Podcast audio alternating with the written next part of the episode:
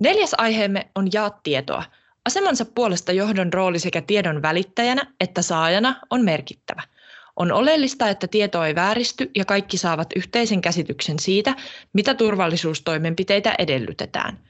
Kysyimme haastateltaviltamme, kuinka he pitävät itsensä ajan tasalla työturvallisuusasioista.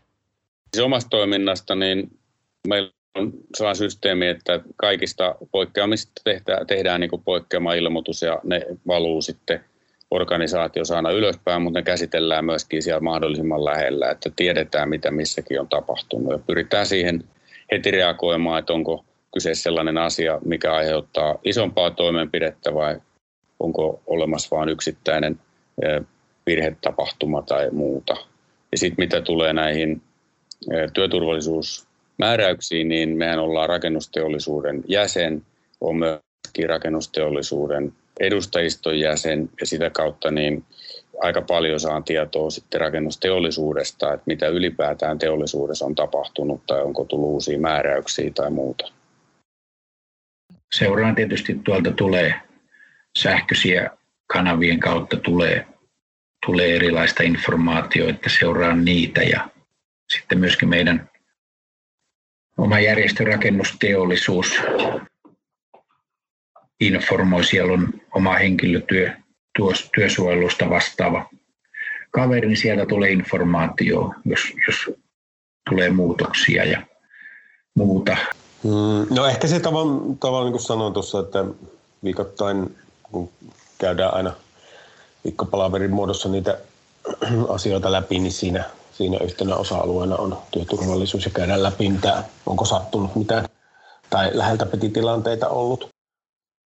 Joo. Ja tuota, toki tietysti pyrkii sitten seuraamaan niin kuin alan oh, niin kuin lehdistä tai tiedotteiden kautta, että mitä tällaisia työturvallisuuteen liittyviä määräyksiä ja muutoksia olisi tullut tai muuta. Että, että sillä tavalla, että semmoinen niin perustieto olisi olemassa.